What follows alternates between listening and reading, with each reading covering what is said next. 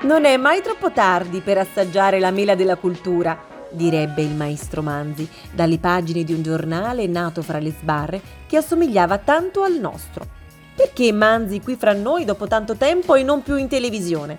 Avete pagine di diversi articoli per scoprirlo. E poi altre pagine dedicate all'espansione social e multimediale di questo giornale, a Gomorra, a Scampia, alle feste dei Gigli di Nola, a Dante, ad Arcimboldo, ai misteri di Napoli ed infine ad un altro grande maestro, anzi un professore, Alfonso Di Nola, antropologo e storico delle religioni, che ci porta un po' nel suo mondo pieno di feste popolari e di varie umanità.